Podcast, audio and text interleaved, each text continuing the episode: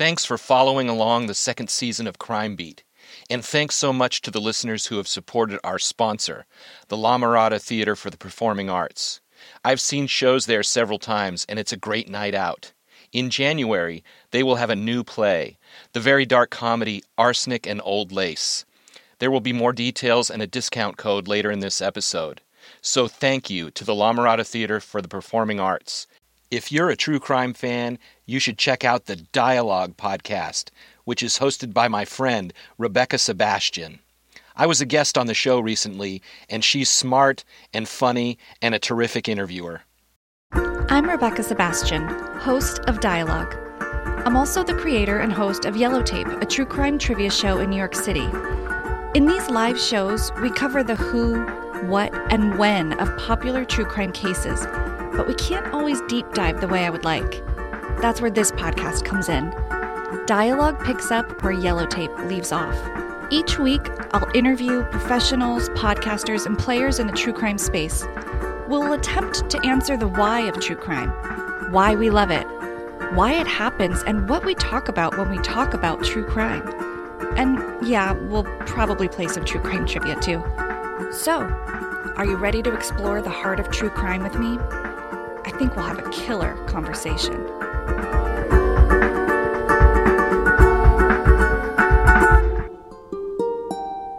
And here's Crime Beat. Some of the descriptions, details, and language in this podcast may not be suitable for all audiences. The coroner's report said each of Cathy Torres's kidneys weighed 70 grams. There are other notations about her urethra ducts, her uterine tubes, her ovaries. Her bladder held between 2 and 5 cc's of urine at the time of her death. This section of the coroner's report is titled Urogenital System. And then there's this line quote, The uterus shows a somewhat thick, pale, tan brown endometrium with no obvious areas of hemorrhage. Close quote. I'll cut to the chase. The report does not indicate Cathy Torres was pregnant. A thick endometrium suggests she was close to ovulation, but there was no evidence of a fetus. Cathy Torres was not pregnant, no matter what Javier Lopez said and what Sam Lopez might have believed. When I was doing the reporting on this podcast, I didn't know if Mary Bennett, Cathy's mother, knew that pregnancy or Javier's mention of a possible pregnancy had been part of the case. In all the times we had talked, pregnancy had never come up. So I took Mary and Cathy's sister Tina to lunch at Mimi's Cafe to discuss this bombshell. I'll play part of the discussion we had. Here's what I should have known. Of course, Mary knew. She was always several steps ahead of me. Mary had done her homework. In 1994, Mary was concerned that her daughter Cathy had been raped the week before she died. So, just after Cathy's body was found in the trunk of her car, Mary did what Mary does. She called the coroner's office herself. Was Cathy pregnant? No. Well, that, well, no, we, according to the way the, we asked that too, like when they when they said they were going to do their medical that medical yeah. examiner right in the corner, they said she wasn't. Then she, they told her she wasn't was rape because I no, not the rape, but they oh. just said that she wasn't pregnant. Yeah. Because at the toxicology, so toxicology, whatever that yeah. report's for, and when they were in court, when Matt divulged everything from tox, they knew like exactly what she ate that day, and they said, "I never ever did it." was never mentioned. My name is Keith Sharon. I'm a reporter with the Southern California News Group. In 1994, Cathy Torres, a student at Cal State Fullerton, never came home after working a Saturday night shift in the photo department at Sav-on. In this podcast, I'm going to look at just how cold a case can get. I'm going to tell you about Mary Bennett, her family, Detective Daron Wyatt, and their extraordinary and frustrating two plus decade pursuit of justice. This is Crime Beat Season 2 Mom vs. Murderer, Episode 11 The Murder Tour. Javier Lopez, who pleaded guilty to involuntary manslaughter in the murder of Cathy Torres, had dropped the bombshell in his official plea bargain, or proffer. This happened after Javier's cousin Sam Lopez had been convicted of murder and sentenced to 26 years to life. Javier said Sam had come to him with some news. He said he had gotten Cathy pregnant. She had taken two home pregnancy tests, Javier said, and both were positive. Cathy, he said, wanted to keep the baby. Sam wanted her to get an abortion. Let me say this again she wasn't pregnant. But it doesn't really matter that she wasn't. Here's what I mean by that. If Cathy and Sam both thought she was pregnant, the whole calculus of the crime changes.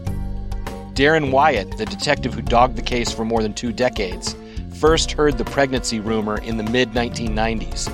He heard that Cathy was worried Sam had slipped her a drug, raped her, and gotten her pregnant. We had information early on I say we, I mean Placentia Police Department, back in 1994, uh, that she had told some friends that she was concerned, based on the incident on February 5th, uh, that something may have happened, and then she was concerned about whether or not she should get a pregnancy test. Uh, there was a, a, statement by somebody, and I don't remember who, that she had even gone to a uh, family planning clinic to have a pregnancy test done. We could never vet that out. We were never able to determine if that did actually occur. In my mind, pregnancy raises the stakes on everything. What if her final phone call to Albert Rangel was to inform him that she thought she was pregnant with Sam's baby? What if Sam truly wanted her to get an abortion and she refused? Could that have been his motivation for murder? Pregnancy raises the stakes on everything, far more than a hickey discovered on her upper chest. Still, the timeline from Javier's story isn't right. Javier said he learned the news from Sam several weeks before Cathy went missing. But the police and her family thought she was concerned about being pregnant from the incident where they believed she was drugged and raped and returned home without her panties. That incident happened only seven days before she died. Something isn't right. The worry about pregnancy makes perfect sense without making any sense at all. Maybe the most important thing is that the police and the prosecutor gave no credibility to Javier's story that Cathy was pregnant. Here's Matt Murphy, the deputy district attorney who convinced the jury to convict Sam Lopez. It's always been sort of one of the interesting aspects of it, but forensically, we know to a certainty she was not pregnant. And so. So the test was done? Oh, yeah. No, in the autopsy, it was determined she was not pregnant. Okay. Yeah, we know that. That's something they check for in, in every autopsy. Okay. Cathy Torres was not pregnant. So so now we got um, we've got Javier, who's been interviewed now. Now we, this is the I think this is the fourth time or fifth time he's actually been spoken to. Five, yeah. he five. and he lied in every single one. Right. Like literally, he told an affirmative lie in every single time that he sat down, and then we give him. It's called the "Come to Jesus" talk, where it's like, dude, this is your time. You got to be 100% honest. And he proceeds to tell us something that absolutely none of us believe. Here's the problem with Javier after he made his last statement, the one about the pregnancy that wasn't true and no one believed, he was released. The judge accepted his plea bargain. Everyone knew he had lied, and even this pregnancy story didn't turn out to be true. But his statement was accepted. He pleaded guilty to involuntary manslaughter, which his attorney Jack Early told me was a huge victory since Sam, his cousin, was convicted of murder. Javier had spent eight and a half years in jail awaiting trial, and then suddenly, freedom.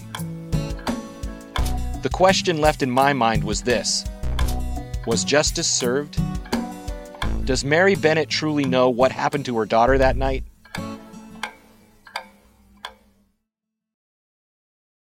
So I decided to go back to the beginning and look at everything we know about Cathy's murder. I asked Daron Wyatt to meet me at Baskin Robbins, the ice cream shop in Placentia. It's just across the parking lot from the CVS store that used to be called Sav-on, where Cathy used to work. This was the spot where Cathy met Sam Lopez on the night she was killed. We're going to start here, and Daron Wyatt's going to take us through the events of that night, February 12th, 1994. I'm going to raise some questions, and some of these questions don't have answers. So let's go back to February of 1994. I'll set the scene for you. We know one week earlier, on February 5th, Sam had discovered a hickey on Cathy's upper chest. It had been put there by her new boyfriend, Albert Rangel. Later that night, she may have been sexually assaulted, but she had no memory of that, and her tires had been slashed. She had come home that night under the influence of something. She was missing her panties. Cathy's friends and her sister said during the week of that strange Saturday night, Sam had proposed to her. He had asked her if she would elope, run away to Mexico. They met here in the parking lot, prearranged. Sam was going to ask her to elope. I believe Cathy said no, uh, based on the totality of everything that I know to date. Uh, and I believe that Sam just lost it. He went into this jealous fit of rage. So let's go really slowly because I have so many questions about the, the setup for this. When Sam meets up with her, do you think she's safe at that point?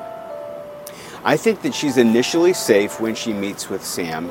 However, I think that she's guarded. And the reason I say that is because we have that note that was folded up and shoved between the seat back and the seat of the car. Uh, so I don't think that it, I believe that Cathy was writing a note to Albert as she had been doing, letting her know about the day. And the content of that note is kind of important because it says something to the effect of it's Saturday the 12th, work was busy, everybody was all buying V. Right. This is February 12th, two days before Valentine's Day. We presume that she was going to say Valentine's Day cards or presents. But if that was something that was open that, that she didn't mind sharing with Sam, why would she quickly fold that, stop mid sentence, fold that note, and hide it in the car? So I believe that initially it was probably safe. It wasn't until she rejected Sam's advances or offers to move that, uh, to elope, that things went sideways. In all the tapes I'd listened to, I thought I knew what role Javier Lopez played in the murder. I thought Sam had committed the crime, then raced over to pick up Javier, and the two of them disposed of the murder weapon. That's what Javier had been telling police. Daron Wyatt was about to blow my mind.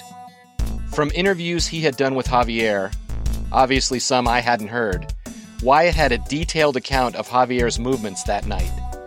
It looks like he was with Sam from the start of the night. Where was Javier at this time?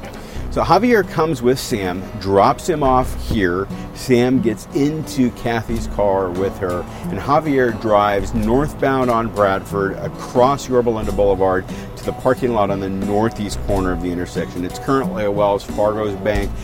Javier watched as Sam and Cathy talked in the car. After about 10 minutes, Sam got out of the passenger side and switched seats with Cathy. He got into the driver's seat. He had to move the seat all the way back because he was so big. It looks like Sam and Cathy decided to leave the Baskin Robbins parking lot to find a quieter place to talk. Javier followed behind Cathy's car as Sam drove. Remember, Javier was driving Sam's truck. So, as I'm listening to Daron's retelling, something strikes me. It's a detail that bothered me ever since. If we're supposed to believe that Sam had asked Cathy to elope with him, and this Saturday night would be the night he found out her answer, why did he bring a knife? How did a knife get into the equation, is what I'm asking. Based on what I've been told, I have to say that the knife was on Sam's person. Sam brought a knife to an elopement. That sounds like a harsh contingency plan to me. If she says no, she's dead. Was it that simple? Here's another thing. It had to be that they were still in the discussion stages of the elopement, because neither of them packed their bags. Sam couldn't have thought Cathy was going to drive out with him and head straight to Mexico. Neither one of them packed a toothbrush. There are four possible explanations for the presence of a knife. Number one, Sam brought the knife because he was planning to kill Cathy. Number two, Sam was the kind of guy who walked around with a long knife tucked under his clothes just in case he needed it. Number 3. Cathy kept a long knife in her car for protection, and Sam grabbed it just at the point he was mad enough to kill her. Or, number 4. What if Javier had the knife as he watched Sam and Cathy from Sam's truck across the street? Here's the special offer from the La Mirada Theater for the Performing Arts. Buy one ticket to Arsenic and Old Lace, get one free. Use the promo code AUNTBOGO, A U N T B O G O. Enter the code before selecting your seats. Valid on all performances of Arsenic and Old Lace. Offer good on full price tickets only. Tickets are available at lamiradatheater.com. Don't miss Broadway's classic killer comedy, Arsenic and Old Lace, combining murder and mayhem with zany humor. Arsenic and Old Lace is an uproaring comedy that gives hospitality a bad name. Opens January 24th through February 16th. Tickets at lamiradatheater.com. Cathy was still alive as they drove away from Baskin Robbins. Sam took her to 201 East Chapman Avenue, the Via Angelina Apartments. He found an open parking space in a long row of carports. It was about 8:30 p.m. Sam backed the car into the spot so the trunk was away from the driveway. Javier parked Sam's truck a few spaces away. This case is full of weird details and unexplained coincidences. How about this one? Remember, for 20 years, no one knew that Sam had taken Cathy to the Via Angelina apartments. Cathy's sister Tina certainly didn't know. When Tina divorced Armando, she needed a new place to live. She moved into the Via Angelina apartments, and her parking spot was just a few feet away from the spot where Sam took Cathy on the night she died. You can't make this stuff up. So let's go back to February 12th, 1994. It was about 8:30 p.m. when Sam backed Cathy's car into a parking spot at the Via Angelina apartments. This is where the tension began to rise. The fight started in the car. Cathy was kicking so hard she broke the plastic console. There's some blood in the car, but not a huge amount. The coroner's report shows that Cathy was stabbed in the back, which could have happened as she tried to flee. We know she got out of the car. She had motor oil on her sock. The story is that Sam caught her quickly. This detail always bothered me. If Sam was in the driver's seat and Cathy opened the passenger side door, how come she wasn't able to get farther away? One explanation could be that Javier was there, blocking her escape. But that's not what he told police, and Sam never explained his movements at the apartment complex that night. He only said in his statement to the court that Matt Murphy had it correct and that he was sorry. Javier told police that he saw Cathy get out of the car and try to run. He said he saw Sam catch her, knock her to the ground near the trunk. This was happening on the concrete under the parking lot's canopy roof in the middle of the line of parking spaces full of cars. Sees Sam standing over Cathy, looks like he's punching her. When he runs over there, he realizes that Sam is stabbing Cathy. The jury believed Sam was the killer. They never got to hear from Javier, who was injured that night. In his guilty plea, he said he had a cut on his right hand and another on his left forearm. Javier's blood and fingerprints were found on Cathy's car. His DNA was found on her pants and under her arm. None of Sam's DNA was found on or inside the car. I'll just throw this out there. What if Sam punched Cathy in the car she got out and tried to run. What if Javier was standing there and he was carrying the knife? Daron and Matt say no. It didn't happen that way. Sam was the jealous boyfriend with the hair trigger temper and the motive. He brought the knife to the elopement and started stabbing her in the car. When she fled, he caught her and continued stabbing.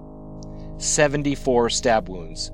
That seems like a rage killing and Sam was the jealous ex boyfriend with the rage issues, not Javier. Why would Javier stab her 74 times? Does someone need a motive to commit a rage crime like this? What if his motive was that he was trying to impress his cousin? Daron picks up the story with Sam hacking Cathy to death as Javier watches.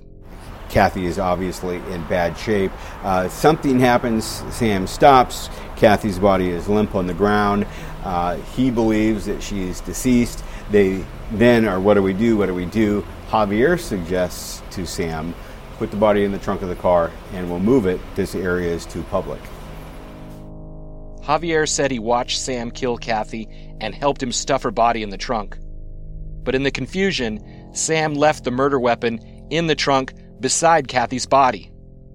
Javier realized that the key to getting away with murder was getting rid of the murder weapon, so Javier said he took it upon himself to find the knife. The voice you'll hear is Javier with investigator Larry Montgomery. Javier begins to explain how Sam left him alone with Cathy. The trunk was open, that's where I saw her.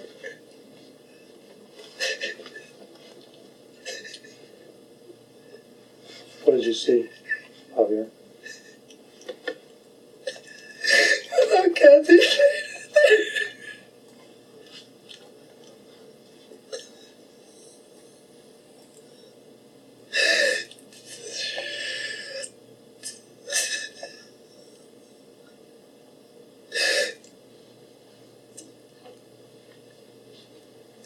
Take a few deep breaths, maybe.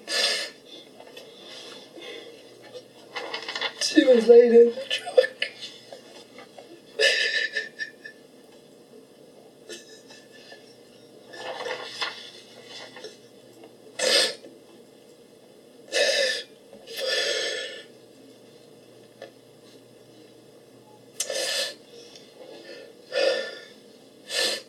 he took off.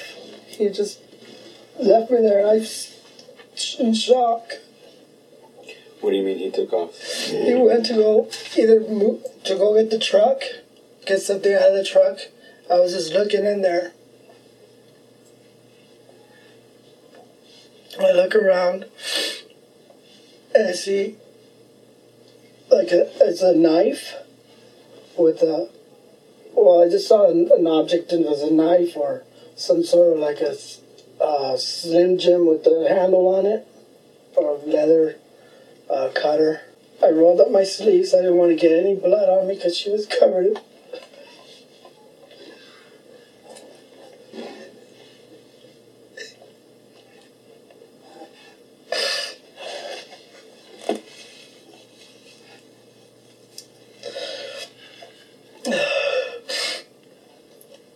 What happened next?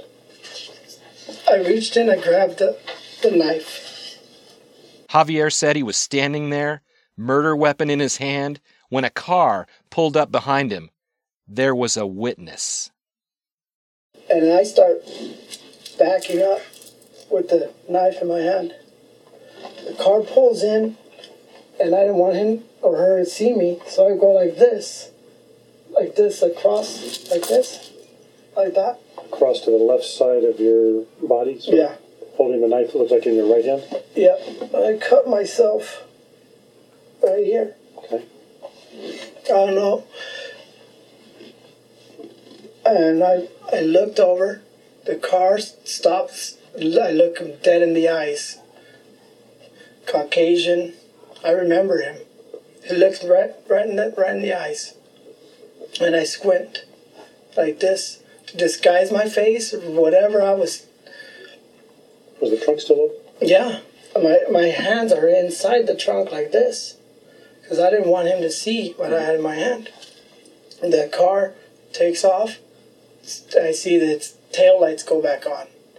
I was thinking he's gonna pull in beside, right next to my cousin's truck on the other side. That's when I dropped the knife inside the trunk. And I think he's gonna pull in, so I start pushing her body He's moving Cathy deeper into the trunk so she can't be seen by this potential witness. That Caucasian man in the car, the one who looked Javier dead in the eyes, he never came forward. He was never found. Javier said Sam approached him with a rag. Javier put the murder weapon in the rag and then issued a warning. And I told him we got to move this car. I said, why? We got to move right now. That guy just ID'd me. If I find the body anytime soon, I'm done. Did you catch that? He said, I'm done. He didn't say, We're done. As I heard this description by Javier, I remember being floored. Suddenly, Javier sounds like the leader in this crime. I was standing in the parking lot where the murder took place, and I asked Daron about it. So he's kind of taking over. Correct. Because Sam is emotional? I don't know why, but he admittedly uh, said that he was the one who concocted the plan of putting the body in the trunk and driving the car to Placentia Linda Hospital to help conceal the homicide. Sam drove Cathy's car with Cathy in the trunk to Placentia Linda Hospital. Javier followed behind in Sam's truck. Sam parked the car less than a 100 yards from the front door of the emergency room. Did he do that because he thought, just for a moment or two, that he could save her? What if Sam and Javier weren't on the same page? What if Sam had punched her, but Javier had started stabbing her, and now Sam wanted to get her to the hospital? Daron Wyatt says no. He questioned Javier about it. He tried to give Javier an out, a chance to say that he or Sam had a heart that night, that they wanted to get Cathy to the emergency room and save her. But that wasn't their motivation. Javier said he chose the hospital because he thought Cathy's car wouldn't be noticed there in a parking lot full of other cars. Cathy may have been dead by the time they got to the hospital, so Sam and Javier moved on. As part of their alibi, Sam drove Javier to John Barroso's apartment in Fullerton. Barroso was Javier's friend. Again, Javier was leading their movements that night. One detail. Before they left Cathy's car in the hospital parking lot, Javier said Sam took two items from the crime scene the murder weapon and her purse. When they got to Barroso's place, Javier said Sam chucked the knife into a dumpster.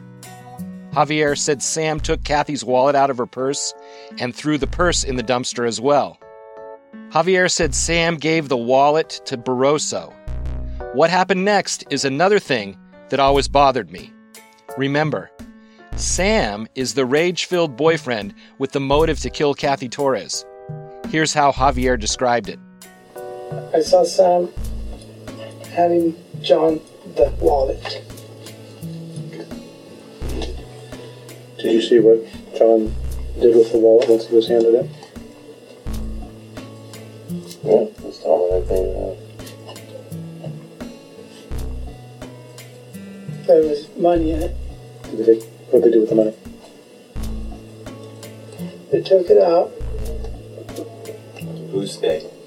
Um, John and Sam. And who was holding the wallet at that point? John was holding the wallet. And if I recall, he took out money. John did? Yes. Do you know how much money? No. It was eighty dollars. If I remember John's reaction, even saying, "quote," because I cabrón, like, whoa, she's got a lot of money on her, you know. And they even offered to give me, and I said, I don't want anything to do with it. So in this story, John knows the wallet belongs to a woman. Javier says that John mentions, quote, she's got a lot of money, unquote. And he wants to give the money to Javier. Why did John think the money should go to Javier? It's a question we'll never get the answer to. Barroso was arrested and later released. No charges were filed against him. As I mentioned in a previous episode, I reached out to Barroso several times to try to get his version of events. He never responded. According to Javier, it was he, Javier, who told Sam to go to Brea Mall and let people see him there so he would have an alibi. Sam did that, but when he got there, it was after 9 p.m. The mall was closed, and Sam was home before 9:30 p.m. Javier went inside Barroso's apartment and had a drink. Police asked him if he took a shower, and Javier said no. Later, Javier's sister picked him up and took him to a dance club in La Puente.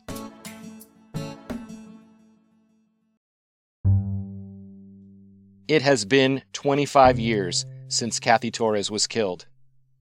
For Mary Bennett, the case isn't over. Not even close. I suspect it will never be finished. Periodically, she checks the California Department of Corrections and Rehabilitation's website. It has an inmate locator, and there he is Samuel Augustin Lopez. He's now 47 years old. He's being housed at the Correctional Training Facility in Soledad, California. He is eligible for parole in June of 2023. That date is now a target for Mary Bennett. I'm guessing she will be sitting in the front row of that parole hearing. To hear Daron talk about you, he describes you in like superhero terms mm-hmm. because he deals with so many families who are crushed. Yes. You didn't allow that to happen. We couldn't. Well, some families do. Well, yes, but you, for me, I couldn't. But the steps you took, you, you, the the game could have ended. It it it could have been forgotten. No, not as long as I was alive. I said.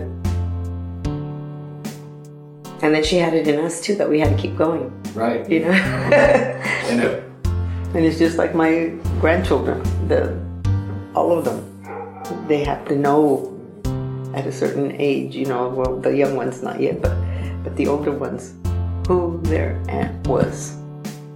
And it came a point to where, as they got older, they knew what happened. When you fight so hard, does it ever end? Because now, prison sent- sentencing's happened. It's it seems like it's over. Mm, never over. What what's still what is left for you to do?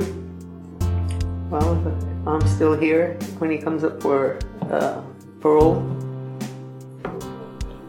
which will be in, what 2023. He'll be up for parole. Right. Gonna, you're you got a plan for that?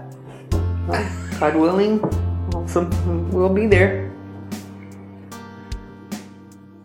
So, so in your mind, that's a step still to be taken. Yes, yes, and keeping Cathy's memory alive, who she was, because she she had a future ahead of her. She was going somewhere. She was a shining star. Next time on Crime Beat, Season 2 Mom vs. Murderer Sam's Interview. I'll play you the interview that helped get Sam Lopez convicted.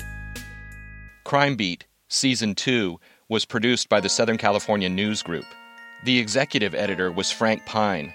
The senior editor was Todd Harmonson. Audio editing, mixing, and music by Kevin Sablon. Field recording and videos by Jeff Gritchen. Graphics by Kurt Snibbe. And I want to give special thanks to podcasters who inspired this work Amy Wilson and Amber Hunt on Accused, Sarah Koenig on Serial, Brian Reed on S Town, Chris Goffard on Dirty John, Madeleine Baran on In the Dark, Nate DiMeo on The Memory Palace, and Phoebe Judge on Criminal. The best way you can support this podcast is to give us high ratings, write great reviews, and tell your friends to check out our work. Also, you can listen to Crime Beat Season 1 Stealing Nixon's Millions. That story was the inspiration behind the 2019 movie Finding Steve McQueen, starring Forest Whitaker, Travis Fimmel, Rachel Taylor, and William Fichtner. Thanks for listening. Here's more information on the play Arsenic and Old Lace at the La Mirada Theater for the Performing Arts. The play is scheduled to run from January 24th through February 16th. Use the promo code AUNTBOGO, A U N T B O G O, for a discount on tickets at lamiradatheater.com.